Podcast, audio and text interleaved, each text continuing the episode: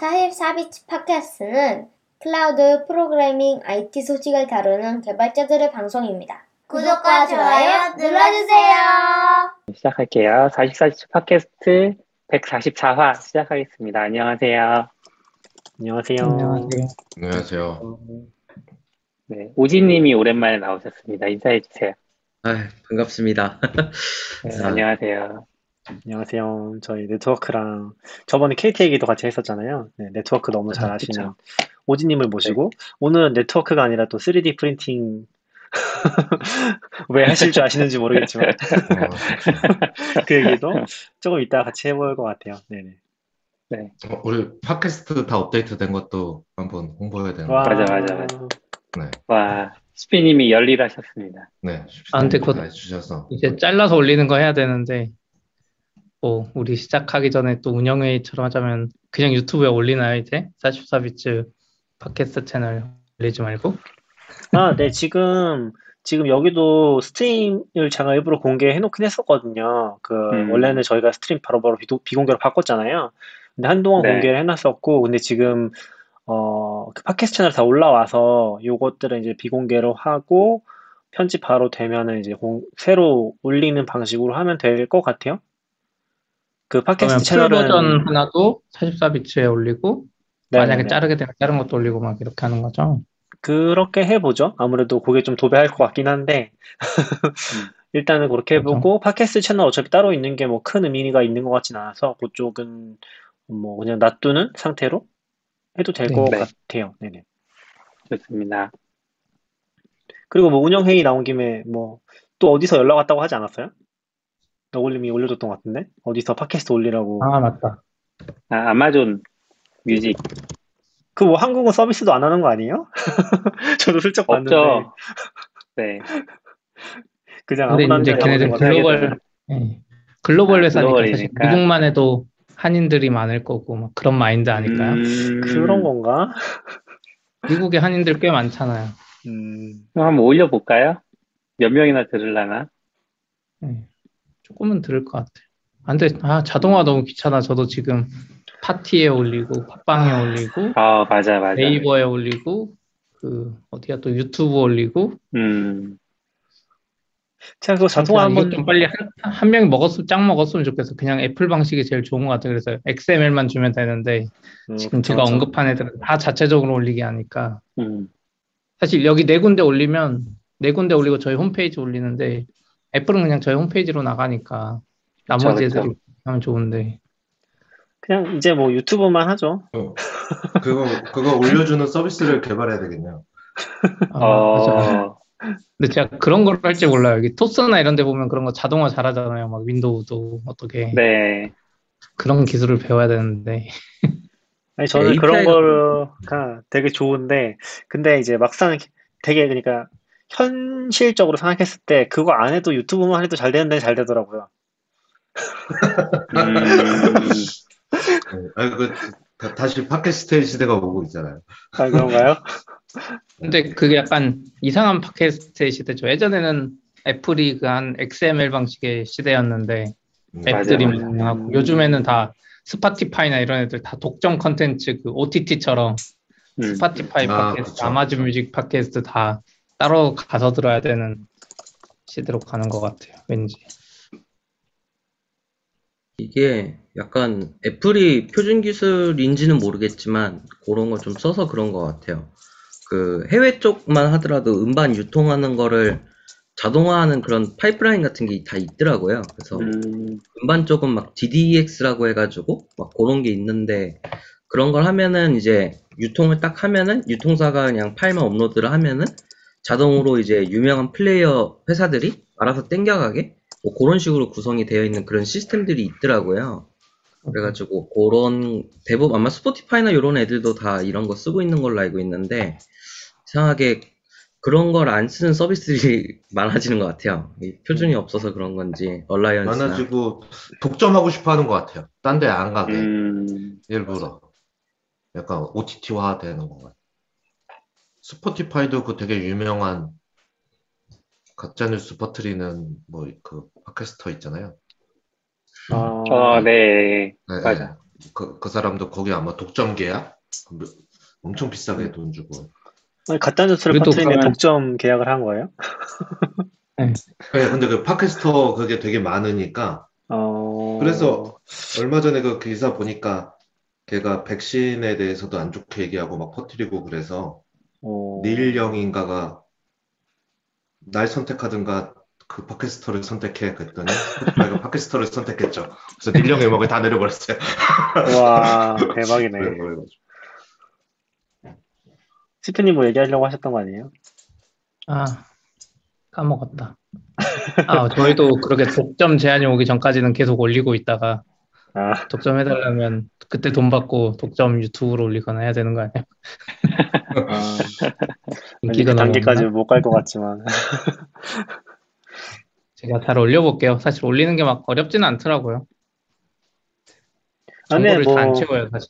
저희가 팟캐스트로 시작하긴 했는데, 뭐, 팟캐스트로서의 정체성이 엄청 강한 건 또 아니라서, 선택과 집중하는 것도 방법이지 않을까 싶긴 한 것 같아요. 저도 뭐, 그 기억나거든요. 제가 초반에는 올렸어가지고, 파티랑, 뭐 또 어디냐, 팟빵이랑 몇 개 있잖아요. 세 개인가? 자동화해서 좀 해보려고 했는데, 이게 약간 윈도우, 그, 약간 걔네 폼 자체나 그런 게, 그, 아까 CP님이 얘기한 대로 진짜 윈도우 자동화를 해야 되거든요. 그러니까 약간 스크립트 자동화가 좀 음. 힘들어요, 구조가. 뭐, 음. 막 ActiveX까지 있고 이런 건 아닌데 그래도 하려면은 뭐막 스크롤 내려서 폼 파일 넣는 거 그런 거 이제 해줘야 되고 그런 게 자체적으로 좀 구현이 돼 있어가지고 조금 까다롭긴 하더라고요. 100% 자동화가 안 됐어요. 제가 할 때도. 그래서 결국에는 하나 올리고 뭐 스크립트 하나 돌려서 여기 하나 올리고 하나 올리고 막 이런 식으로 맞아 네이버도 했었구나 하나 생각나는 게 그렇게 하는 게좀 음. 너무 귀찮고 번거롭긴 했었거든요. 그래서 뭐 선택과 집중하는 것도 방법이지 않을까라는 생각이 요즘 드는 것 같아요. 왜냐면은 저한테 다시 하라고 하면은 너무 귀찮을 것 같아요. 시비님이 고생하는 거 맞는데. 약간 너무 삽질을 많이 했던 한 지금 100 메타 한 거잖아요. 네. 이제 그냥 일상 같아. 너무 어렵지도 않아요. 그러게, 우리 3년, 3년 넘은 거 아니에요, 벌써? 그러네. 네, 넘었죠. 횟수로는 그럴걸요. 제가 회차는 좀 많이 빼먹어서 그렇지 연차는 음. 좀 적게 된 것 같아요. 네, 아무튼, 운영 회의 여기까지 하고, 네. 지금까지 운영 회의였습니다. 이번 주제- 주에, 아, 지난 주인가요? 그, 스피 어디, 타주인가 어디 다녀오셨다고. 네, 맞아요. 제가 그 AWS가 AWS 서밋 서울 이번에 이제 네. 언제 하는지는 저도 정확히 못 들었는데 5월인가 6월인가 하는데 그 또 온라인으로 하는 것 같더라고요. 음, 그거 영상 찍으러 네. 원래 키노트에 이제 그 사례 발표 같은 거 있잖아요. 뭐 그런 겸해서 이제 아. 했는데 한다고 네. 했는데 이제 나중에 이제 스튜디오 이렇게 주소를 딱 주는데 파준 거죠. 음, 지금 AWS 지금 계신 곳은? 미안하고 저도 저도 뭔가 내가 살면서 한 번도 안 가본 이 파주라는 동네를 어떻게 가지? 지금 계신 곳은 지금은 이제 판교에 분당? 있으니까. 판교? 근데 거기가 뭐 파주 출판단지 바로 옆인 것 같더라고요. 주소를 보니까. 음, 아주 거기를 이제 갔던 이야기를 해보려고 하는데 우선은 엄청 걱정했어요. 사실 막 자유로나 일산은 막히면 뭐 서울 2시간 이런 이야기 워낙 많잖아요. 음, 근데 저는 판교에서 강남 가는데 막혀도 1시간이거든요, 원래. 음, 막혀서 2시간이면 도대체 판교에서 가다가 막히면 3시간 걸리는 거 아니야? 이런 엄청난 걱정에 이제 그날 오후 4시인가 시작하는데 제가 아침 9시인가 출발했죠, 미리. 차를 가지고. 음, 어휴, 그때 1시간 5분인가밖에 안 걸리더라고요. 아, 와. 서울을 뚫고 가셨나요? 네, 반대 방향이라 안 막히나 봐요. 그, 그 음. 여의도 지나가는 음. 그 아래쪽에 올림픽대로인가요? 위에가 강변북로. 네, 네. 올림픽대로로 갔는데 안 막혀서 그냥 재, 재밌게 갔고 갔더니 뭔가 진짜 힐링하는 분위기였어요. 아, 이게 뭔가 야 그러니까 판교나 이런 데 높은 건물 있다가 거기에 낮은 건물에 이렇게 하늘도 잘 보이고 뭔가 좀 음. 좋았고 거기 뭐 스튜디오 같은 게 있는 거예요? 네, 거기 파주 출판단지인데 그 옆엔 출판단지가 안 팔려서 그런 건지 거의 뭐 영상단지처럼 있더라고요. 어. 스튜디오 건물들이 막 이렇게 큰 게 막 2, 3층짜리가 여러 개 있고 그렇게 대여를 많이 해주는 것 같아요. 왠지 그쪽은 코로나 때문에 또 잘 될 것 같긴 한데 음, 또 아, 저는 어떻게 가서 또 스튜디오 못 찾으면 어떡하지 그랬더니 AWS는 약간 외국계 기업들이 대기업들이 돈을 잘 써요 마케팅에. 진짜 행사하는 것처럼 그 우리 행사할 때처럼 이렇게 플랜카드 음. 같은 거 이렇게 세워, 세워놓고 이렇게 길다랗게 뭐 펄럭거리는 것도 여러 개 해놓고 음, 그 스튜디오 건물 옥상에도 이렇게 크게 Summit 서울, 에이더블 서밋 서울 해놓고 엄청 잘 해놨더라고요. 그것도 뭐 경험해봤고, 아, 그리고 뭔가 신기한 경험을 많이 했어요. 엄청 그 제가 이제 여러 가지 이유로 이제 회사도 하면서 막 영상을 자주 찍게 되는데, 한 회사 영상을 찍으면 찍을수록, 아, 이 뭔가, 어, 연예인들이 쓰는 방송의 느낌으로 가는 느낌? 예전에 저희는 이제 이렇게 카메라 하나에 뭐 조명 하나 이렇게 찍잖아요. 그렇게 찍는 데가 있는 반면 어떤 데는 조명이 이렇게 막 엄청 큰 게 오기 시작하더니 어느 시점에는 막 이제 원래 저희 회사도 아니 사람들이 그러는데 영상을 찍는데 준비한 대본을 읽기가 힘들잖아요. 외워서.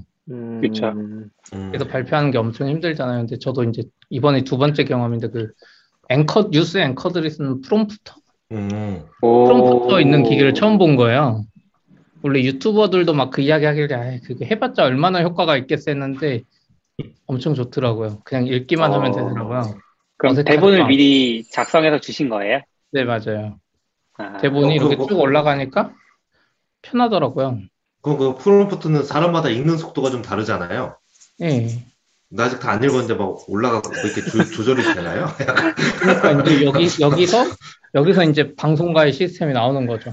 음. 갔더니 사람들이 진짜 많아요. 물론 이제 예전 방송 정도는 아닌데 뭐 PD 같이 메인이 있고 카메라맨들이 세 명 있고 이 스크롤 올려주는 사람이 따로 있고 음, 저, 저 중간 중간에 이제 와서 목말라면 물 갖다 주는 분 있고 옷도 만져주고 와, 완전 방송국이네요.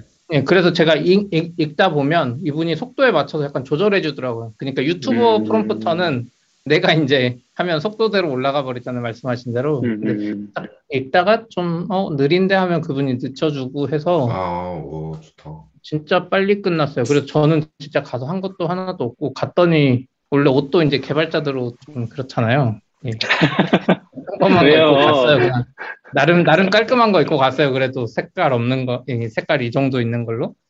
그랬는데 거기 갔더니 그 스타일리스트 같은 분도 있더라고요. 그래서 옷이 이렇게 딱 옷걸이에 걸려 있는 거예요. 연예인처럼 해서 와, 원하시면 여기서 입어도 된다 그래서 당연히 제 옷보다 좋으니까 니트 같은 것도 있고 해서 골라주면 다림질도 거기서 다 해주셔서 그냥 입고 어, 나와서 화장도 여기 뭐 화장도 해주는 분들도 따로 해서 화장 받고 전 그냥 앉아서 프롬프터만 입고 나오니까 아 이래서 연예인들이 유튜브를 해도 그 시스템을 그대로 가지고 오는 거나 좀 이해되더라고요. 아, 연예인은 시간은 진짜 중요하잖아요. 어떻게 보면 그 사람은 시간이 돈이니까 네. 와서 읽고 나머지 준비는 다 돼 있으니까 할 게 하나도 음, 없더라고요. 음. 그래서 좀 아, 제가 지금까지 겪어본 것 중에 제일 좋은 시스템이었어요. 영상 내 유튜브 스튜디오가 저렇게 돼 있다면 자주 찍었지만 저 많은 사람들의 임금이 얼마야 막 그런 돈 방송 제작사. 쪽에 외부 제작사 이런 거 섭외했나 보네요. 음, 마케팅에서 그런 것 같아요. 이제 영상도 전문적으로 찍는 분 같고 약간 그런 것도 재밌었어요. 이제 한 분은 이렇게 카메라 세 개 있고 한 분은 이렇게 손에 짐벌 같은 거 들고 이렇게 움직이면서 찍는 걸 하고 있었는데 약간 그분이 어떻게 하다가 소리 딱 내니까 사람들이 다 쳐다보더라고요. 바로 음. 커트되고 아, 원래 유튜브는 그럴 수도 그렇게- 있지. 어차피 마이크도 여기 차 아. 있는데 아, 네. 절대 그렇게 넘어가더라고요. 인원이 많은 상태에서 시작하면 그 낙교님 말씀처럼 BP 넘기기가 힘들잖아요. 그렇죠. 아, 뭐 그것도 그렇고 많이 벌어봤자. 원래 CP의 철학이죠. 그러니까 최소한의 노력으로 찍어내는 거, 꾸준히 음. 하는 거, 이게 원래 CP님의 철학인데 지금 약간 변질되고 있는 것 같은데. 아, 맞아요. 그러니까 아니, 좋은 좋은 시스템을 한번 보니까 그 생각이 드는 어, 거죠. 아, 최소한의 이런- 노력이 누구 기준이냐 하면 다를 수 있잖아요. 아, 아, 그러니까 이런 사람들이 다 있으면 아 영상을 더 많이 찍을 수 있겠다 이런 생각도 드는 거죠. 아, 음, 나 혼자 하면 이제 뭐 일주일에 하나 찍는다면 이런 사람들이 다 있으면 진짜 일일 일일 영상도 쉽지 않 쉽겠구나. 음. 음, 근데 그때 뭐지? 아까 뭐 BEP 얘기 나오셔서 나와서 얘기지만 뭐 승땡 아빠님이나 그런 분도 거의 뭐 밑에 10명이 10명 가까이 있다고 하더라고. 밑에라기보다 음. 이제 그 팀에 아, 팀 음. 회사에 같이 일하는 근데 팀이. 실제로 이제 그분이 어, 이번에 팝업 스토어라 팝업 스토어가 아니지 자기 음식점 만들면서 지금까지 벌었던 수익에 대해서 회고한 영상 같은 게 있었는데 아, 되게 현타 음. 온다고. 내가 이거밖에 안 됐다는 거에 대해서? 근데 실제로 뭐 보면 팀이 10명씩 되니까 실제로 그렇, 그렇게 넘기는 게 어렵지 않나라는 생각이 들긴 하더라고요. 그러니까 진짜 돈 많이 번 유튜버가 되려면은 어, 혼자 약간 뭐 슈카처럼 하는 게 금전적으로는 제일 좋지 않나? 비용 적게 들이고 최대한의 퍼포먼스 뽑아내는 게 물론 슈카도 요즘에는 좀 뒤에 방, 방송국이라고 해야 되나? 아무튼 끼고 있잖아요. 그래서 어떨지 모르겠는데 여전히 그런 생각이 좀 들더라고요. 통해서 아니면 과- 광고를 많이 받아야죠. 그 음. 승땡 아빠는 그렇게는 안, 안 하고 싶었던 것 같고. 아 맞아요, 음. 맞아요, 맞아요. 네, 네. 아, 그리고 그거는 또 광고, 재밌었어요. 어떻게 보면 사람들이나 시스템은 다 아까 말한 대로 일반 방송 시스템이잖아요. 사람 많고 뭐 메이크업 뭐 이런 거. 근데 제가 또 카메라를 좋아하니까 카메라를 유심히 보거든요. 이렇게 몰래. 음. 무슨 카메라 유튜브 쓸 때 보려고. 근데 최근에 보면 거의 다 소니 A7 시리즈예요. 다. 음. 어, 거의 한 95% 이런 영상용으로. 그러니까 나름 이제 제가 가장 최근에 한 것도 엄청 좋은 데인데 다 소니 거 이제 손으로 들고 다니는 분은 제 거랑 똑같은 FX3고 대신 마지막에 이제 기념 사진 촬영해 준다고 한 분만 캐논 카메라 쓰고 사진 찍을 때만 음. 나머지 영상 찍고 이런 건 다 소니 거 쓰시더라고요. 그래서 아 뭔가 이거는 확실히 다른 것 같다. 원래는 이따만한 막 카메라 들고 올줄 어, 알았거든요. 아, 그쵸, 그쵸. 그게 저도 생각나서 하나 얘기해 보면 저도 CP 때문일 수도 있고 아닐 수도 있는데 한참 카메라 관심 가졌었잖아요. 그래서 사고 했었는데 물론 그거 잠깐 사고서 지금은 다 처박혀 있지만 실제로 쓰진 않는데 근데 이제 제가 그걸 보면서 좀 느꼈던 것 중에 하나가 이게 대안이 진짜 없어요. A7 시리즈나 그리고 이제 제가 봤을 때 음. 렌즈 교환형이 아니면은 유일하게 진짜 좋은 카메라가 ZV-1이나 어 그 정확히 기억이 안 나네. 그거랑 같은 계열에 있는 시리즈 중에 제일 마지막 거 정도가 음. 영상용 카메라로는 약간 완결판이거든요. 왜냐면은 그런 게 안 돼요. 예를 들어서 그 충전하면서 촬영을 하는 이런 거 되는 카메라가 다른 브랜드에 거의 없어요. 근데 이제 그런 거 해가지고 몇 가지 제가 뽑았던 그때 뽑았 다섯 가지인가 그런 기준이 있었는데 그런 걸 만족하는 카메라가 진짜 그 ZV-1이랑 방금 얘기하신 A7, 알파 7 시리즈 요거밖에 없거든요. 그래서 이게 거의 음. 완성형 느낌이고 다른 데들은 사실 뭔가 하나가 빠져 있어. 영상용으로 쓰기에는 뭔가 하나 기능이 빠져서 되게 불편한 그런 것들이 좀 있더라고요. 그래서 저도 이게 약간 소니에서 나온 알파 7 시리즈가 그리고 거기도 이제 고, 고사양이 있잖아요. 뭐 알파 7 S 같은 거 되게 비싼 걸로 아는데 그런 것들을 많이 쓰는 게 아닐까 싶긴 했던 것 같아요. 음. 그 시피님이 사라졌다. 받아주셔야 되는데. 그게 오지님 영상이. 녹화되면서 충전되는 게 너무 당연할 것 같은데 안 되더라고요. 아, 안 돼요. 맞아요. 거의 대부분의 아- 카메라는 안 돼요. 뭐 기술적으로 별로 어려, 어렵지 않을 것 같은데 안 되는군요. 그러니까. 약간 급, 급 나누기 네. 이런 거 아닐까요? 급 나누기라고 해야 되나? 그, 아, 안 되는 게 진짜 부분들- 레벨 네. 나누기. 아, 네, 오지님이 그게- 지금 뭔가 얘기하신 것 같아서. 아, 그게 엔트리별로 나누는 것도 있는데, 그, 충전을 하면서 카메라를 쓰면은 충전 자체에서도 열이 많이 나잖아요. 아, 맞아요, 맞아요, 맞아요. 네. 그것 때문에 이제 방열 문제도 되게 큰 것 같고, 음, 그래서 이제 방송국용 standard 카메라 이런 것들은 그래서 그 충전 회로가 되게 멀리 있어요, 센서랑. 음, 그런 것들 차이도 있는 것 같아요. 실제로도 방송국 workflow도 그 DSLR로 좀 많이 바뀌고 있는 추세라고 듣기는 했거든요. 음, 그런 이유가 뭐 여러 가지 있겠지만은 일단은 portable한 부분이 되게 큰 것 같고 네. 아까 말씀해주신 것처럼 그 렌즈의 자유도가 크다 보니까 특히나 이제 야외 촬영들을 많이 하잖아요 방송국 프로들이 네. 거의 또 있고 짐벌 같은 것도 적용하기 쉬워서 이제 그런 음. 부분들이 많다고 듣기는 했어요. 근데 이제 또 standard 카메라나 뭐 ENG 카메라 같은 경우에는 잘 setup되어 있는 환경에서는 뭐 ND 필터가 일단은 렌즈 아, 렌즈 앞 뒤쪽에 있고 이런 것들 자체가 훨씬 더 그 공학적으로 봤을 때는 그게 더 적절하다고는 하더라고요. 그런 차이들은 좀 음. 있는 것 같아요. 그리고 소니 제품이 하긴 생각- 음. 감도가 되게 높잖아요. 그런 것도 한몫하지 않을까? 이런 생각이 듭니다. 하긴 생각하면 전문적으로 하면 꼭 고정된 자리에서 찍지 않으니까 그냥 배터리 여러 개 사면 큰 상관없는 것 같기도 하네요. 좀 아예 전문적으로 할 거면. 아, 그리고 지금 열 얘기해줘서 생각났는데, 저기 일반 DSLR도 그렇고, 그런 카메라들 중에서 30분 연속 촬영되는 카메라가 거의 없어요. 지금 정확히 열 때문인 음. 걸로 알고 있는데, 기능적으로 아예 그걸 다 막아놓고요, 보통. 그래서 그 ZV-1이나 제가 아까 말했던 게 RX100 시리즈인데, RX100 시리즈 최신 버전이나 알파 7 정도가 되면은 그냥 일반 DSLR인데 30분 이상이 다 되거든요.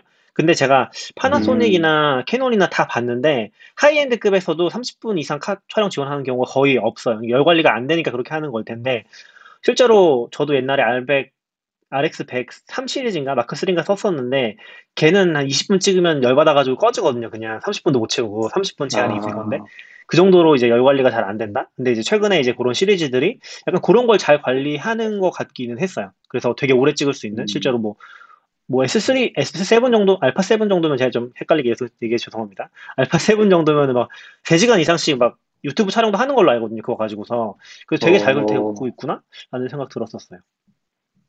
방열 문제도 있는 것 같고, 그 다음에 그게 또 몰랐는데, 저도 이제 아- 나중에 안 건데, 30분 이상 촬영을 하, 하려고 함- 하는 기능이 있으면은, 그게 그 디지털 카메라가 아니고, 디지털 캠코더로 법이 들어가더라고요, 유럽에서는. 아, 그래가지고, 아, 법? 그런 인증 와. 문제가 있더라고요. 그래가지고 제가 쓰는 그 GH4 같은 경우에도 인증이 디지털 캠코더로 되어 있대요. 그 유럽 쪽에 음, 이런 데는. 어, 그래서 그런 차이 때문에 또 안 만드는 것도 있는 것 같더라고요.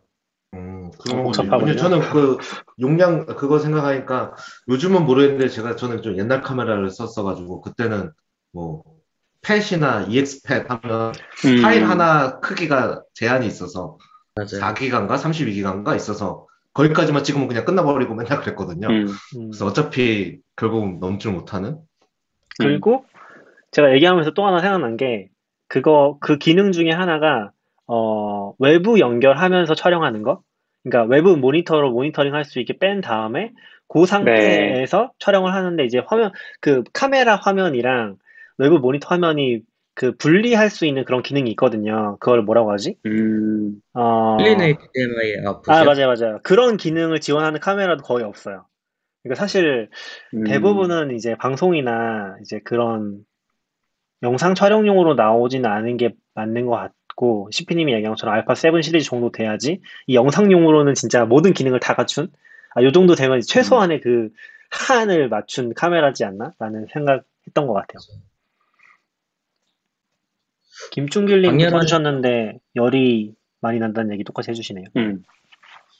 방열하니까 생각난 건데, 그, 광고나 영화 같은 데서 촬영하는 진짜 비싼 카메라들이 있거든요. 그 뭐, R이라던가, 레드 카메라 같은 경우에는 아예 쿨러가 달려 있더라고요. 그래서 음, 아. 그, 그 해상도가 엄청 높고, 비트레이트도 엄청 높다 보니까, 그런 제품들은 아예 쿨러가 달려 있어가지고, 프로세서나 센서에 나는 열을 아예 빼주더라고요.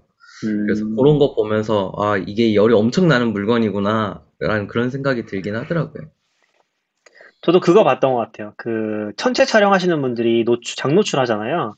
그러니까 이 네. 카메라에다가 쿨러를 다는 개조를 하고 막 이런 걸 하시더라고요. 그래서 맞아요. 개조를 해서 쿨러를 아예 다는 그런 것도 있더라고요. A7 사야 되나요? 카메라 이야기 많이 해서 저 뒤에 오지님 이야기 듣고 싶은데 아, 그래요? 네 네네. 네. 그러면 다음 주제로 넘어가 볼까요? 네. 네. 오지님이 그 당근마켓 인턴 분들께 선물을 하- 선물을 만들어 드리는 부분에서 좀 역할이 있으셨다고 들어서 요거 저희가 그 글을 아웃사이더님 써주신 게 있어서 아웃사이더님이 간단히 음. 인트로 해주시고 오지 얘기도 같이 들어보면 좋을 것 같아요. 네, 이 글을 링크 채팅에 링크를 올리면 좋을 것 같아요. 아 제가 올릴게요. 제가 찾아서 네. 올려놓겠습니다. 그냥 간단히는 팀에서 이번에 인턴 분들을 이제 겨울 방학 때 같이 일을 했는데 두 달 일하고 나니까 이제 선물이라도 드리면 좋겠다. 예전 같으면 회식을 하고 뭔가 이렇게 가장 만만한 거 있잖아요. 뭐 핸드크림, 어, 뭐 그쵸. 핸드크림이나 뭐 티, 티백 뭐 이런 거 음. 하고 하면 이제 문화였을 텐데 이제 아예 뭐 마지막까지 보질 못했거든요. 2월에도 심하고 그래서 그러다 음, 보니까 좀 선물을 좀 주면 좋지 않을까 간단하게라도 해서 이제 얘기를 이제 논의를 하다가 네그 3D 프린팅은 이제 오지가 잘 하시니까 GitHub에 그 모르시는 분들이 꽤 많던데 Skyline이라고 그 contribution 그래프를 3D로 3 contribution 우리가 보통 잔디라고 말하는 contribution이 있고 그거를 이제 3D로 하는 뭐 Chrome extension도 있고 이렇게 그게 색깔별로 작업량을 나타내니까 이게 높이로도 표현할 수 있잖아요. 그렇게 음. 된게 원래 이미 오랫동안 쓰고 있었는데 그렇게 그걸 아예 GitHub에서 공식적으로 3D 모델링한 파일을 내려받을 수 있게 하는 사이트를 만든 게 Skyline이거든요. 작년인가 나온 것 같아요. 재작년에 나왔군요. 그래서 이제 GitHub에서 저도 이제 GitHub에서 활동하는 게 있어서 거기서 걔네가 그 3D 프린터를 출력해가지고 저한테 보내줬고요. 2020년 음, contribution 그래프를 보내줬고 이제 그거만 있으면 이제 출력은 되는 거니까 프린터만 있으면 그거를 이제 마침 1, 2월 겨울방학이 2022년 기준으로 하면 딱 그 인턴 기간 만에 contribution 그래프가 나오니까 음, 어, 이걸로 선물을 주면 딱 그 좀 의미가 있지 않을까? 같은 얘기를 해서 그 아이디어를 냈고, 근데 처음 봤거든요. 저는 STL, 그게 STL이라는 파일이더라고요. 다운로드 누르면 STL 파일이 떨어져요. 이 파일은 도대체 무엇인가? 라고 생각하면서, 어, 이거는 누가 수정이 가능한가요? 라고 오지를 불렀더니, 아, 제가 수정을 가능합니다. 해가지고, 바로 이렇게 토스가 됐죠. 네. 그 어, 어, 왜, 왜 이런 걸 수정할 줄 알지? 같은 생각을 하면서.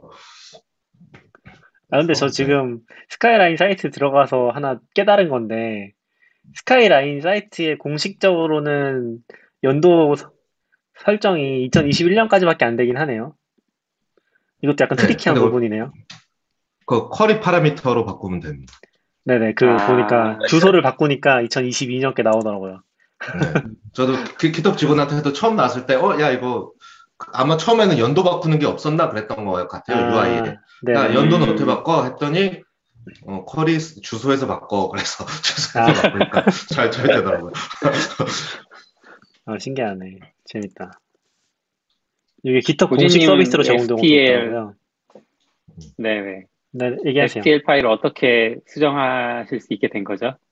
아, 저는 그 옛날부터 뭔가 자작하고 이런 거 되게 관심 많아가지고, 사실 3D 프린터도 옛날부터 되게 사고 싶었는데, 그, 약간 차를 사보신 분들은 공감하시겠지만, 아, 이 돈이면 조금 업그레이드하면 좋을 것 같은데, 이런 식으로 막 음. 보다 보니까, 3D 프린터도 막 제가 알아본 게 막 3,000불? 4,000불 이러더라고요. 그래서 이제 구매를 포기한 케이스인데 저는 이전부터 막 기계 설계, 기구 설계 이런 거 되게 관심 많아가지고 음. 조금 조금 했었고 키보드 같은 거는 막 자작해서 다 만들었었거든요. 그래서 PCB 설계도 하고, 키보드를요? 네, PCB 설계도 하고 와, 펌웨어도 만들고 그다음에 그 키보드를 이제 만들면 겹 껍데기가 있어야 되잖아요. 그런 하우징 네. 그런 것들 때문에 간단하게 좀 설계를 공부를 해가지고 만들었었거든요. 그래가지고 그런 경험이 있었고 그 STL 파일 STL 같은 파일, 네. 아. 네. 어, 네. 그래서 STL 파일 같은 경우에는 이제 CAD나 이런 설계 쪽에 관련된 3D 쪽 모델링에 약간 그 많이 쓰이는 포맷 중 하나예요. 그래서 가장 많이 쓰는 건 DWG가 있는데 그거 다음으로 약간 이렇게 물리적인 물건을 이제 중간 단계 뭐 3D 프린터나 이런 쪽으로 할 때는 STL을 쓰고 약간 그런 산업군에서도 역할별로 약간씩 포맷이 다르더라고요. 음, 그래서 그런 STL을 거꾸로 이제 제가 쓰는 프로그램에서 역해석이 돼요, 대부분. 이게 다 standard로 되어 있는 거여가지고. 그래서 제가 원래 쓰는 유료 설계 프로그램이 있는데, 그게 윈도우 컴퓨터에 깔려 있었는데, 너무 건들기가 싫어가지고, 이번에는 스케치업으로, 스케치업에서도 플러그인을 깔면은 그게 STL 불러와지거든요. 그래가지고- 구글 제품 말씀하시는 건가요? 네, 맞아요. 그, 이- 이제, 아. 인구가 바뀌어가지고, 뭐, 트림블인가? 다른 회사가 이제 어콰이어 된 걸로 알고 있긴 하거든요. 아, 어, 유료로 또 바뀌긴 했는데, 9 버전은 또 여전히 무료더라고요. 네. 그래가지고 이제 9 버전을 했는데, 재밌었던 이가 M1에서 실행을 시키면은 여기 이제 그 인텔 호환으로 돌아가는데 이게 중간에 한 번씩 계속 튕기더라고요. 되게 랜덤하게. 그래가지고 간단한 수정인데 한 5분 걸릴 걸 한 20분 동안 계속 언제 언제 꺼질지 모르는 불안감 속에서 막 두세 번씩 꺼져가면서 수정을 했었던 기억이 나네요. 아, 그래서 잠깐. 검색해 봤는데 STL이 엄청 어려운 단어군요. stereolithography의 줄임말이라고 하는데요. 아, 그래? 아, 예, 저기 standard triangle language인가 아마 그럴 거예요. stan standard tessellation인가 어떤 것 같아요. 음, 네네. 3D 관련된 그런 데이터를 저장하는 방식인 것 같아요. 아마 2D로 치면 벡터 같은 거라고 해야 되나? 그런 concept으로 네, 이해하면. 되겠죠? 그런 아. 정보들이 다 들어가 있는 파일로 생각하시면 될 것 같아요. 뭐 게임 쪽에서는 뭐 FBX 뭐 이런 포맷들 많이 쓰는데 OBJ나 음. 그런 류로 생각하시면 될 것 같아요. 그리고 요 내용이 없었던 것 같은데 저희가 그래서 그 GitHub 스카이라인을 다운을 받아서 저희가 GitHub 네임을 이제 회사 내에서 사용하는 그 이름으로 바꿔드렸고 그다음에 음. 저희가 인턴 프로그램에 진행한 그 이제 위터테크 문구 같은 걸 좀 추가를 했어요. 그리고 되게 재밌었던 게 저희 내부에 지금 당근이를 저희 당근마켓에서 당근이를 지금 3D 모델로 만들어 놓은 파일이 또 있어가지고 그거를 허락을 받고 허락 받은 거죠. 자, 받아가지고 같이 넣어서 저희가 제작을 했어요. 그래가지고 글자 추가하고 저희 모델 하나 그냥 같이 추가해가지고 그렇게 만들어서 드렸었던 것 같아요. 음, 참 속된 표현이긴 하지만 참 아다리가 맞았다고 해야 되나? 마침 맞아요. 또 옆에서 3D 프린팅에 빠져 계신 분이 계셔가지고 뭐 당근이를 그 3D 프린팅 해보시고 막 계셨었거든요. 아. 그래서 아, 얘기를 집에, 지- 하다가 집에 프린터가 있 집에 프린터가 있으신 분이 있어서 네네네. 아, 요즘에는 또 프린터가 싸다고 하더라고요. 몇십만 원 정도면 살 수 있다고 해가지고 그걸로 막 테스트하는 거 보여주시고 했었는데 그거랑 마침 또 연결돼가지고 이제 그거 해서 뭐 블로그 보면- 글 보면 자세히 나와 있거든요. 그렇게 해가지고 어 요거를 좀 개조해가지고 만들었죠. 음, 그러게요. 마개조. 그 오지님이 오셨으니까 그 프린트 할 때 뭐 재료나 이런 것도 좀 궁금하긴 했거든요. 아니면 음. 3D 프린터도 방식이 많잖아요. 맞아요. 네, 많아서 뭔가 사실 좀 보려고 해도 그, 그런 걸 모르니까 잘 모르겠더라고요. 그게 일단은 보통 취미로 하시는 분들이 가장 많이 접하는 거는 FDM이라는 방식이 있고요. 그 다음에 SLA라는 방식이 있어요. 그래서 저희도 이제 이번에 프린팅을 할 때 고민을 많이 했었는데 일단은 저희가 이번에 뽑았던 거는 SLA 방식을 이용해서 레진으로 프린팅을 한 거예요. 그래서 요거를 선정한 이유 같은 경우에는 이따가 또 디테일하게 설명을 드리겠지만 곡선도 많았었고요. 저희가 그 직선이 또 직선답게 명확하게 나오려면은 아무래도 광경화 방식의 레진을 사용하는 게 가장 그 깔끔하게 나오기는 하거든요. 그리고 저희가 후처리를 해주실 분들이 없어가지고 저희가 받자마자 바로 보내드리려고 이제 하다 보니까 레진을 사용하게 됐어요. 실제로 사실 레진을 쓰든 뭐 FDM 방식을 쓰든 간에 사실 약간의 그 후처리는 좀 필요하기는 해요. 깔끔하게 좀 그 쉽게 말해서 프린터 같은 경우에는 지금 어쨌든 간에 해상도에 제한이 있잖아요. 그래서 그런 걸 좀 부드럽게 만들어주는 과정이라던가 이제 그 이게 녹, 녹혀 플라스틱을 녹이거나 아니면 레진을 이제 굳히는 방식을 쓰다 보니까 처질 수가 있거든요. 그래서 그런 것들을 지지해주는 이제 서포터 같은 것들이 있는데 그런 걸 이제 제거해서 뽑아야 그거를 이제 뽑고 나중에 제거를 해야 되는 과정이 후처리에 들어가는데 저희 같은 경우에는 약간의 비용을 써서 후처리를 맡겼죠.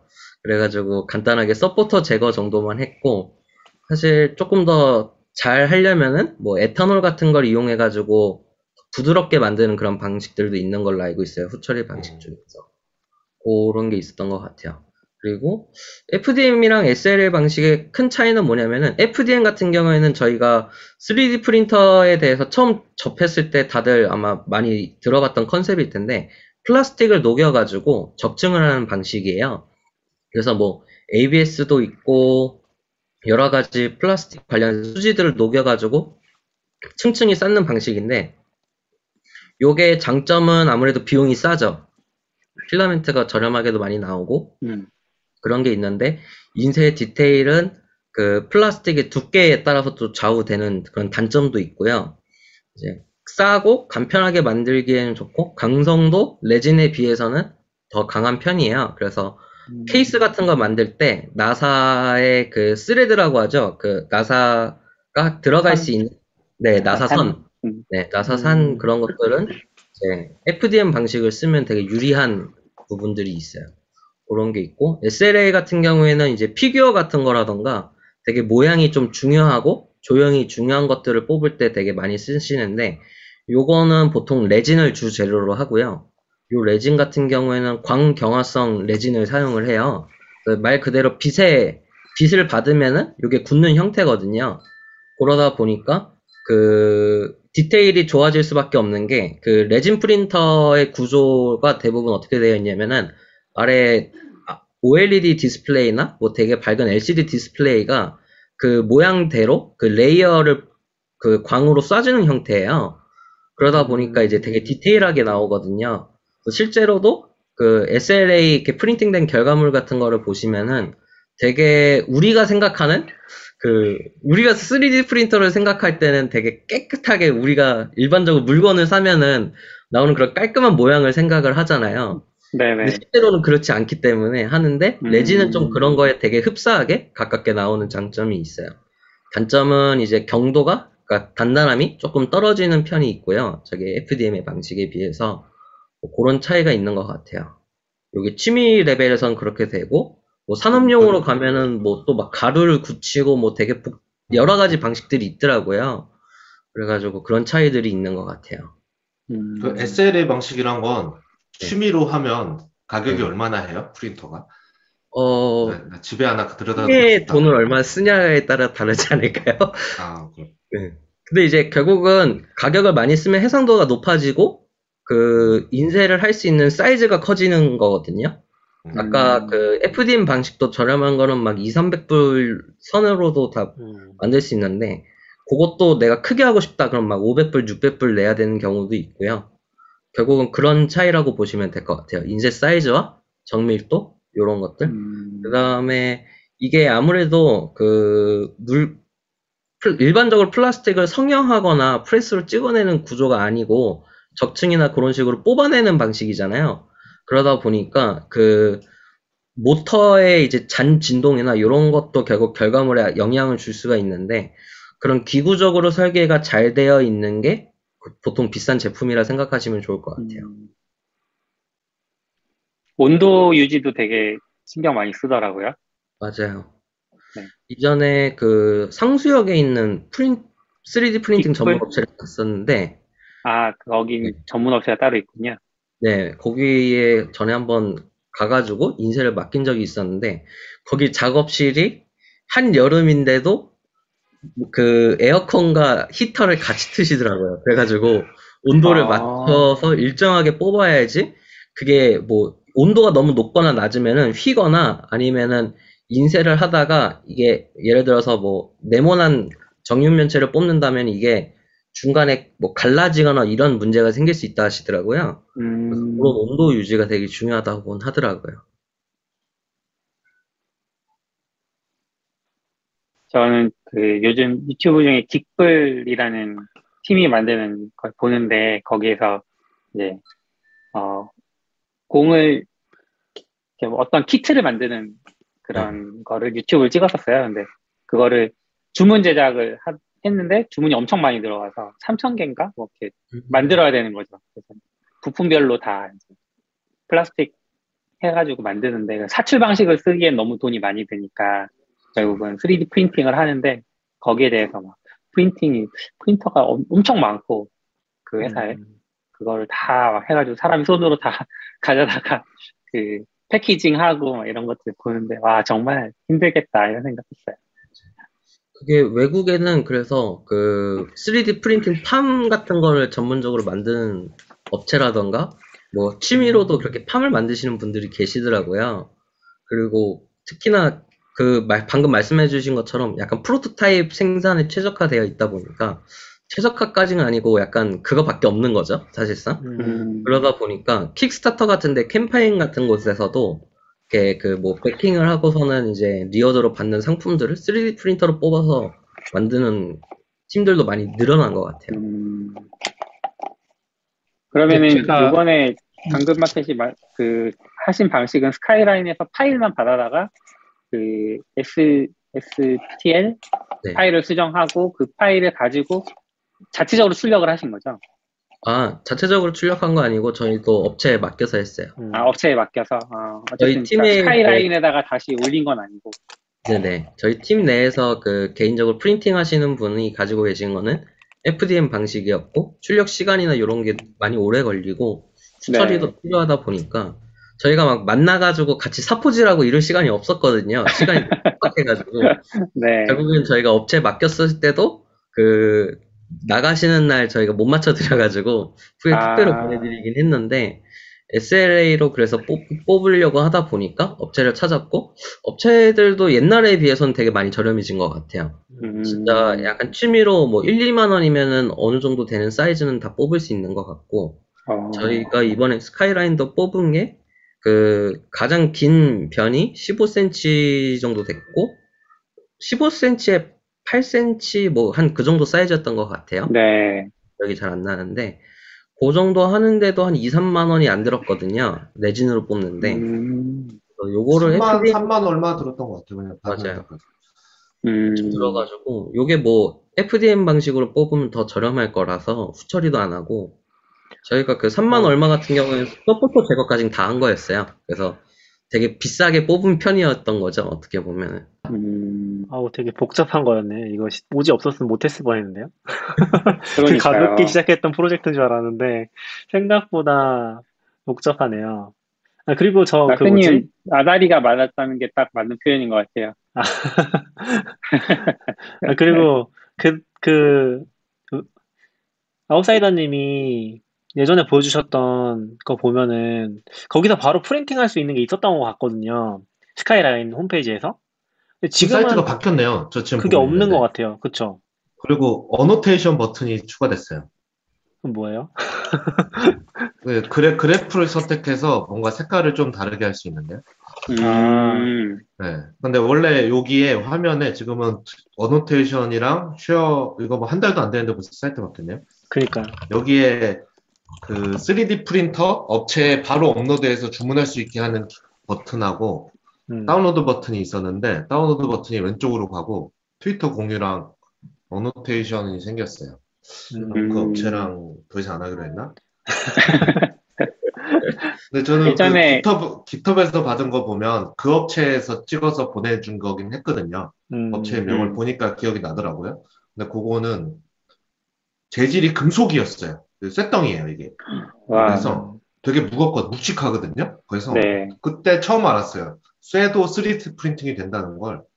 그리고 가격도 한 2, 300불 했던 것 같아요. 그래서 제가 관세를 물었거든요. 음, 그러니까 그냥 보내가지고 갑자기 관세를 관세를 맞아가지고 관세를 물었는데 너무 없어요. 요즘은 요즘 막 건축 쪽도 보면은 막 3D 프린터로 집을 뽑으려는 그런 시도들이 되게 음. 많은 걸로 알고 있고 음. 실제로 그런 스타트업들이 되게 많은 걸로 알고 있어요. 그래서 그게 또 되게 재밌는 게 건축 디자인이나 설계 면에서도 그게 되게 확 달라지다 보니까 패러다임의 전환이어서 그런 것도 되게 좀 재밌는 부분인 것 같아요.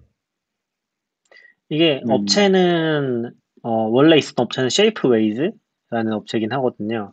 근데 지금은 그게 없어져 있기는 하네요. 여기도 3D 프린팅 해주는 업체인 것 같기는 해요. 음, 어, 엄청난 일이었구나. 약간 주고 나서도 저는 좀 재밌었던 게 뭐지? 저는 그걸 그 익숙해서 그거를 모두가 보는 순간 이게 contribution 그래프라는 걸 알 거라고 생각했거든요. 아, 네, 네. 딱, 보, 딱 보면, 어, 이건 어떻게 봐도 contribution 그래프인데? 라고 했는데, 대부분 모르더라고요. 음, 이 막대 아, 과연 정말요? 뭐, 뭐, 무엇일까? 뭐, 이렇게 해서. 제 생각에 한 분은- 녹색이 아니라 그런 것 같아. 아, 그럴 수도 아, 있고. 잔디. 한 분은 이게 그 당근마켓이 교보타워 사거리에 있어서 교보타워를 형상화, 빌딩들을 형상화한 한게 아니냐. 뭐 약간 뭐 아. 다양하게 해서 알려줘야 아 이게 우리가 두 달 한 그 거구나 라고 알아서. 음, 근데 아마 처음 해봤을 땐세분 다 모르셨던 것 같아요. 맞아. 그냥 당근 써 있고 있으니까 이게 그 선물이라는 걸 알고 와 이뻐요 했는데 왼쪽에 그 의미 그래프의 의미는 음. 다들 처음엔 다 모르셨어요. 아, 서로 저는- 비교해 보면서 어 너랑 나랑 다르네? 그러면 뭔가 빌딩은 아니네라고 된 거군요. 근데 저는 이게 어 되게 의미 있는 선물인 것 같긴 하거든요. 뭐 웨랜드나 이제 다 아니, 그러니까 아웃사이더님이나 다른 팀원분들이 뭐 아이디어 내서 진행한 거긴 한데 되게 자기가 했던 거를 이제 형상화한 거니까 어떻게 보면은 되게 의미 그쵸. 있다고 생각했었고 근데 약간 저는 좀 크지 않나? 라는 생각이 들긴 했었어요. 그러니까 약간 그 이게 1년치니까 되게 길잖아요. 기본 포맷이. 그것도 줄여서 할 수 있지 않을까? 라는 생각 살짝 들었던 것 같긴 해요. 음. 이해, 이해 되시나요? 그 의미가? 더 축약한다는? 거죠? 네네. 1년치가 있다 보니까 12개월치인데 2개월치만 있는 거잖아요. 가운데 빈 공간이 많은 네. 거죠. 네, 아. 저는 그래서 당근이 늘 수 있었던 거 아니에요? 아, 그렇긴 한데 약간 보관이 좀 힘들 것 같다는 생각이 들어서 아, 나라면 아. 보관 안 될 것 같은데. 근데 그렇게 크진 않, 않- 실제 사이즈가 좀 크고요. 크진 않고요. 저희 한 아. 분도 그거보다 훨씬 크게, 막한 이만한 줄 알았대요. 이만한 줄 알았는데. 아, 이만하니까 안 하고, 아, 그게 이제 1, 2월이니까 중간이 비어 있잖아요. 네. 저희 받으신 분도 이게 뭐지? 명확보지인가? 이렇게 뭐 아. 가, 가운데가 쫙 비어 있으니까 여기에 뭘 세워놓는 건가? 이거 왜 이렇게 생겼지? 약간 그런 얘기를 하시더라고요. 아, 그러네. 저도 실물을 본 적이 없어서 지금까지 크기를 아. 몰랐는데 지금 그 모니터 옆에 있는 사진이 있네요. 보니까 되게 작네요. 재밌다 이거. 네, 되게 쬐끔해요. 네. 네, 되게 그러니까 모- 귀엽다. 모 니터 앞에 쬐까맣게 놔둘 정도? 네. 진짜 음. 살짝 튀어나오게 해서 명언꽂이로 써도 되겠는데? 아, 근데 되게 재밌긴 하네요. 이렇게 보니까. 음. 이게 되게 음, 특별한 거 이번- 이번에 해보고 나니까 그냥 그 개발팀 같은 데서는 좀 1년 기념 같은 걸로 저런 거 하나씩 뽑아서 해도 재밌을 것 같기는 해요. 약간 음. 제가 느낄 때 그 뭐지? 어, 아니, 참. 승우님이 잔소리라고 했으면 잔소리는 아니고요. 제가 느낄 때 그 약간 아까 전 STL 파일이 벡터 파일 같은 거니까 자동화를 할 수 있을 것 같긴 한데 아 거기까지 공수가 쉽지 않을 것 같다. 저는 그런 생각이 좀 들긴 음. 했었거든요. 그러니까 어쨌건 요거를 우리가 진짜 뭐 인턴 기본 선물로 한다든지 아니면 전 전사적으로 이런 걸 해보려고 해도 어, 다 개인화를 해야 되잖아요. GitHub 거에 그대로 줄 게 아닌 이상. 그런 게 역시 좀 공수가 많이 들겠다라는 생각이 들긴 하더라고요. 요거는 이제 다 오지랑 뭐 다른 분들이 일일이 손으로 깎아서 이제 세개 만든 건데 더 그거는 근데 쓰려면은? 약간 우리가 아직 너무 수공업 단계고 사실 회사 차원에서 하면 아마 3만 원이 아니라 한 5, 6만 원 주고 업체한테 다 시키지 않을까요? 수정까지? 아, 음, 그런 것도 음, 방법이긴 해, 그 하네요. STL 파일만 우리가 주고 거기서 요거는 원래 그런 거 하면서 중간에 업체들도 돈 버는 거잖아요. 어떻게 보면. 음, 음. 사실 STL 파일이 표준 파일이라서 라이브러리가 있긴 있을 거예요. 음. 그러니까 그런 거를 이제 우리 같은 사람이 주면 그 회사에 만약에 엄청 똑똑한 사람이 있으면 자동화 해놓고 그냥 앉아서 돈 버는 거지. 그렇죠. 저도 저도 하고 싶은 아닌. 사람이면 손으로 다 하고. 약간 STL, 약간 SVG 같은 느낌 아니에요? 그러니까 약간 3, 3D의 SVG 같은 느낌 아닌가? 특별하게 보면 뭐 그럴 수 있죠.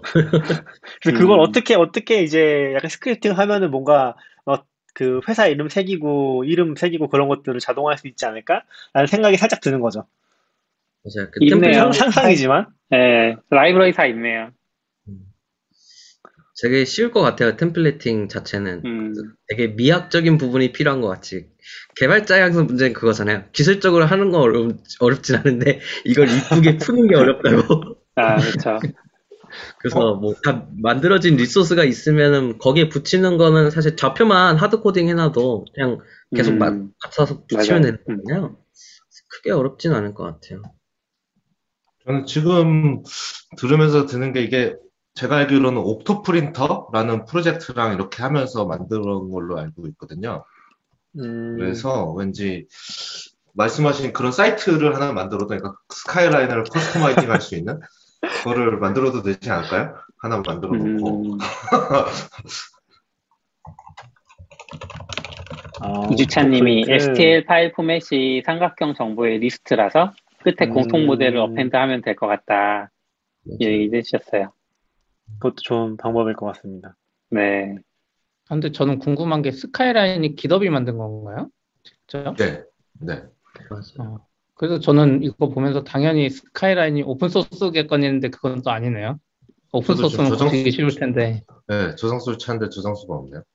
그게 저도 순서는 잘 모르겠는데 저 GitHub Skyline은 웹사이트 보시면 아시겠지만 GitHub.com에서 제공하는 서비스고 그 여기 그 웹- 아웃사이더님이 써주신 글에도 있는데 어 이거 뭐라고 있지? 이 isometric isometric contribution extension 요런 아, 네. 류의 뭔가 내 contribution 3D로 만들어서 공유하는 게 한동안 유행했었잖아요. 몇 년 전에. 그래서 그걸 보고서 스카이라인을 만들어진 건지 그 우선순 우선 아, 그 선호 관계까지는 모르겠는데 그런 게 한동안 유행했던 게 기억나긴 하는 것 같아요. 그래서 요거는 Chrome extension으로 설치를 하면은 뭐 비슷한 3D 그래프로 나오긴 하거든요. 막대 그 3D 막대 그래프로.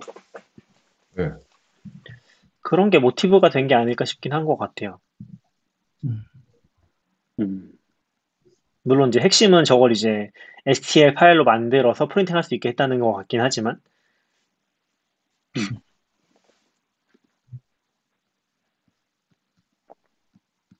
전통이 되나요? 당근마켓에? 뭐 잘은 모르겠네요. 아, 잘 모르겠네요. 쓰는 것 같은데. 반지 색깔도 들어가고 하면 좋을 것 같은데. 근데 신경 쓸 겨를이 없을 것 같아, 다들. 컬러 3D 그러네. 프린트 이런 것도 있는 걸로 알고 있기는 해요. 그게 이제 그 어, 가루 같은 걸로 하거나 음. 아니면 노즐을 여러 개 써가지고 컬러로 뽑는 게 있는데 물론 퀄리티가 어느 정도 되는지 저도 잘 모르겠네요. 옛날엔 조금 별로였는데 요즘은 많이 나아졌다고는 들었던 것 같아요. 대부분은 이제 도색을 하기는 하죠. 뭐 에어브러시나 아니면 그러니까. 붓 같은 걸로. 음, 저는 그 아웃사이더님 것도 되게 겉으로 봤을 때 약간 코르크처럼 보이긴 하거든요. 사진으로 보면은 코르크 철- 철제로 안 보이고 그냥 코르크를. 깎아놓은 것 그렇죠. 같은 느낌으로 보이는 것 같아서 실제로 보면 어떨지 좀 궁금하긴 한 것 같아요. 그냥 봤을 때 사실 만져보기, 들, 들어보기 전에 금속인지 모르게 생기긴 했어요. 진짜. 아 그래요? 아, 어, 네. 신기하다. 아무튼 요런 또 아웃사이더님이 먼저 경험을 해주셔가지고 요런 거 했었던 것 같아요. 막 인턴 음. 감사패 이런 것도 많이 하잖아요, 사실. 뭐 아, S 뭐 음, 네. 그런 얘기도 했었거든요. 근데 그런 거는 음. 뭐좀 애매한 것 같고 고민하다 보니까 그리고 아마 아까 음. context가 조금 빠졌는지는 잘 모르겠는데 그때가 코로나 정점이었거든요. 하필 또 그러니까 인- 저희가 아, 저희 팀에는 인턴분들이 오셔가지고 그 한동안은 저희 출근도 많이 하고 팀원들이 한동안 이제 다들 뭐 재택 하다가 출근도 많이 하고 같이 좀 해보려고 했는데 막 코로나 갑자기 너무 심해지고 막 몇십만 명 넘어 몇십만 명까지 갔었나? 그래가지고 뭐 그때부터는 거의 전사 재택 하면서 네. 인턴 끝날 때도 사실 거의 뭐 볼 수 없는 상태이긴 했었어요. 그런 상황에서 음. 이제 고민하면서 어, 선물이라도 해보면 좋겠다라고 하면서 이렇게까지 진행이 됐던 것 같습니다. 네, 네. 저도 개인적으로 그냥 제 거 옛날 거를 다 하나씩 연도별로 찍어서 갖고 싶다는 생각을 했었거든요. 하나밖에. 오. 2020년밖에 없으니까. 네. 했는데 사실 3D 프린터를 잘 몰라서 좀 찾아봐도 모르겠더라고요. 아, 이번에 좀 배운 것 같아요. 그래서 저도 조만간 그 3D 어디 프린터를 사시는 건가요? 아, 그- 그- 사실 거기까지 살짝 갔다 왔는데,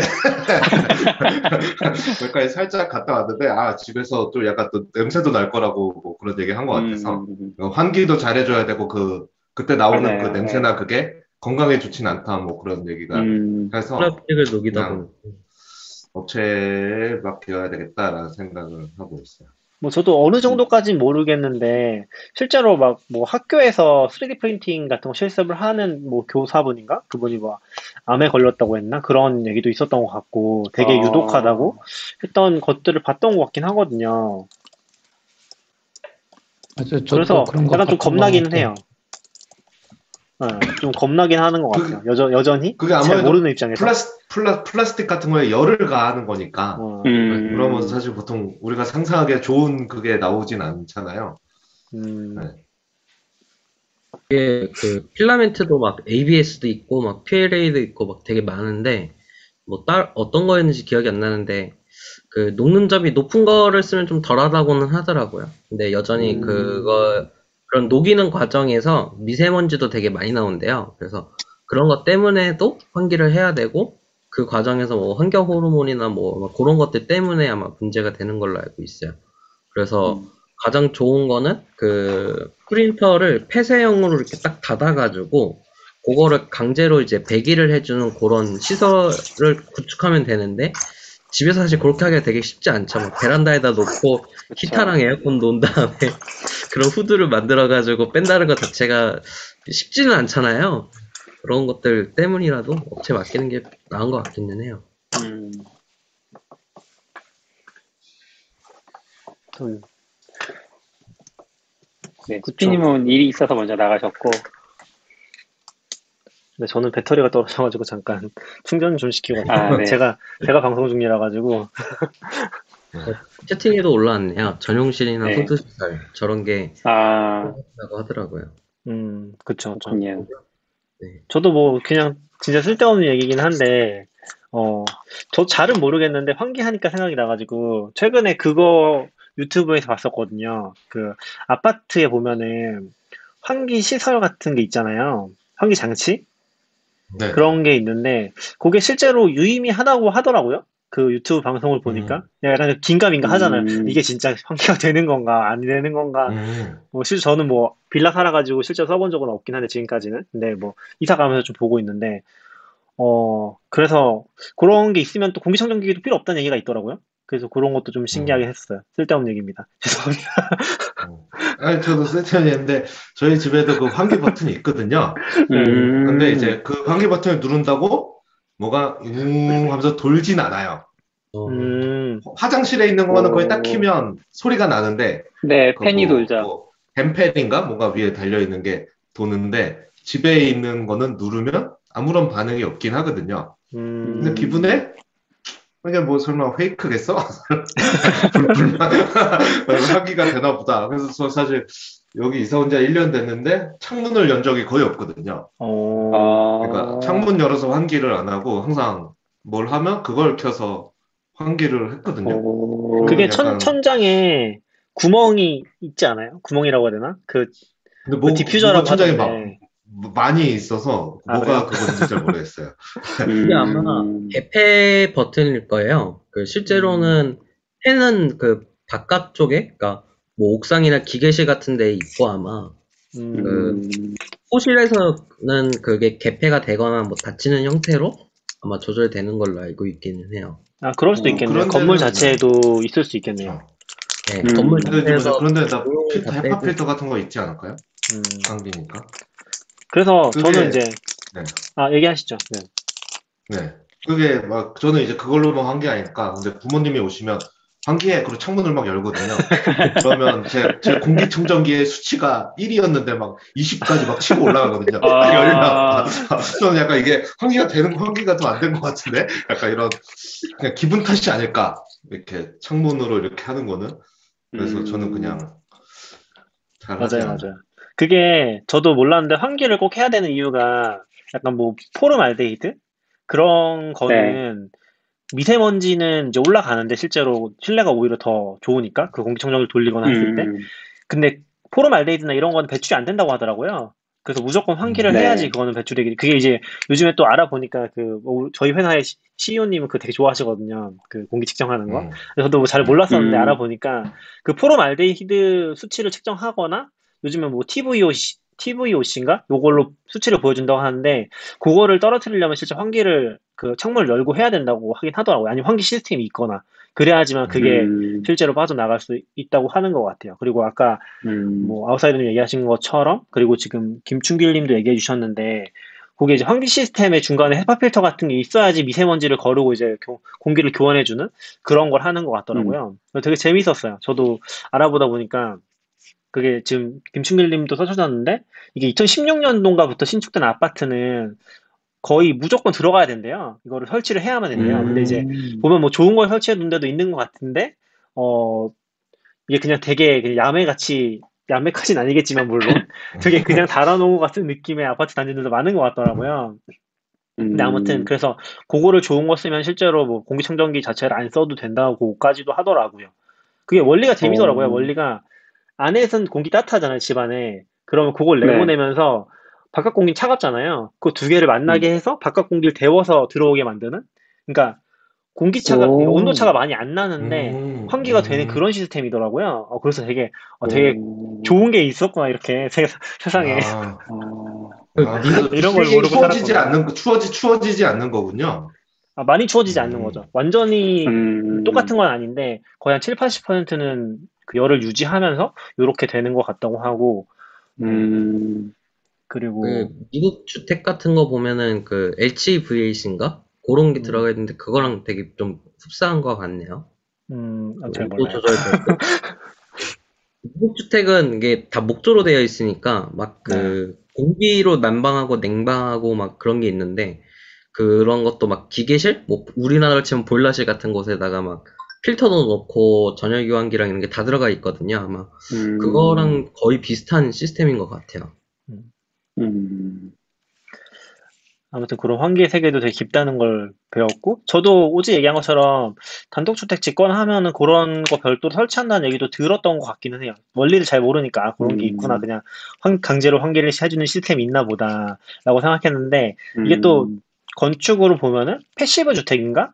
그런 거 요즘에 많이 짓는다고 하더라고요. 그러니까 열 손실을 최대한 적게 집 구조를 만드는 걸 하는데 그럴 때 또 환기 시스템 들어가는 것도 막 고려를 해서 만드니까 뭐 되게 복잡한 깊은 세계가 또 있는 것 같긴 했었습니다. 음. 최근에 공부를 많이 하셨군요. 기사 준비를 하면서 어, 그 채팅창에 반, 반석 피터킴님은 헤파 필터로 사용하고 있는데 6개월마다 교체하고 있다고 하시는 걸 보면 음, 집 교체해줘야 쪽에서도 돼요. 뭔가 해줘야 되는 게 있는 거 아닐까요? 그 일단 저희 집은 어디에 그게 있는지 잘 모르겠네요, 저는. 음, 건물 자체에 있으면 할 수 있는 게 없을 것 같고 그쵸, 그러니까 그쵸. 개별적으로 있으면은 어 교체를 해주는 게 좋긴 하죠. 근데 이제 보통 사람들이 잘 음. 모르니까 그리고 이제 또 그냥 야매로 달려 있으니까 그냥 달려 있는 채로 쓰거나 안 쓰거나 그런 것 같아요. 그러니까 음. 저도 기억에 나는 게 저희 인테리어를 좀 하고 있긴 한데 처음에 하는 인테리어 업체에서는 그 구멍을 다 막자고 했었거든요. 막아도 되는 건가 잘 모르니까 어허, 다 이유가 아, 있을 것 같은데. 그냥 그러니까 그랬던 기억이. 나기는 해요. 어, 다행히 안 막았지만, 네네. 그리고 약간 온도도 떨어진다고 하신 것 같은데, 그 김반성님이. 음. 뭐 그런 거는 당연히 있을 것 같기는 해요. 뭐 완전 음. 차가운 공기는 그렇죠, 아니겠지만. 그렇죠. 그쵸. 아무튼, 네네.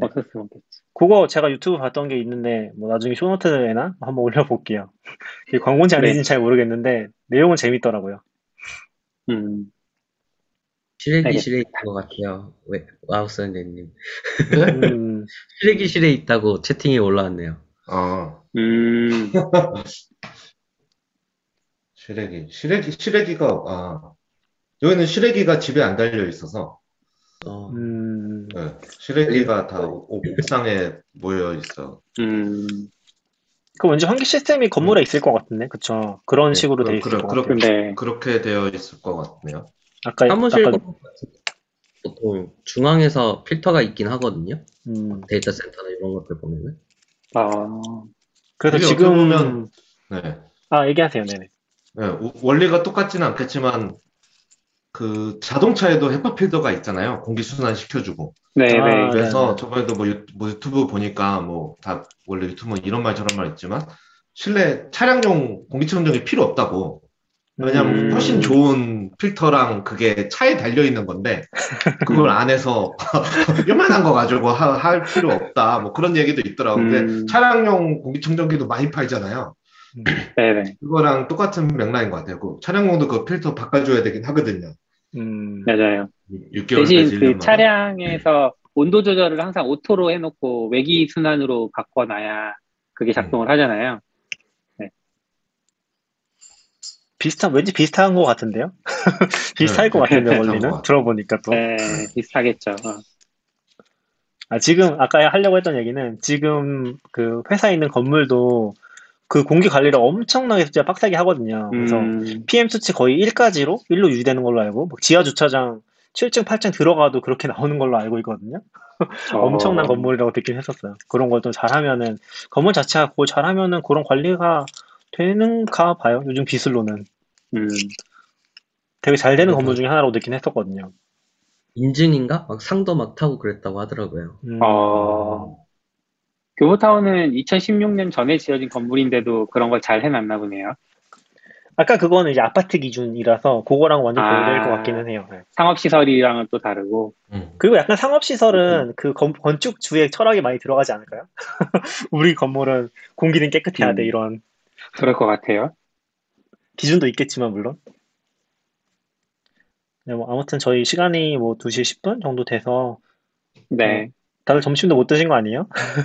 제가 막 맞아요. 오즈님도 갑자기 부르고 해가지고 점심도 못 드셨을 것 같은데 뭐 간단히 먹고 또 본업으로 돌아가시죠.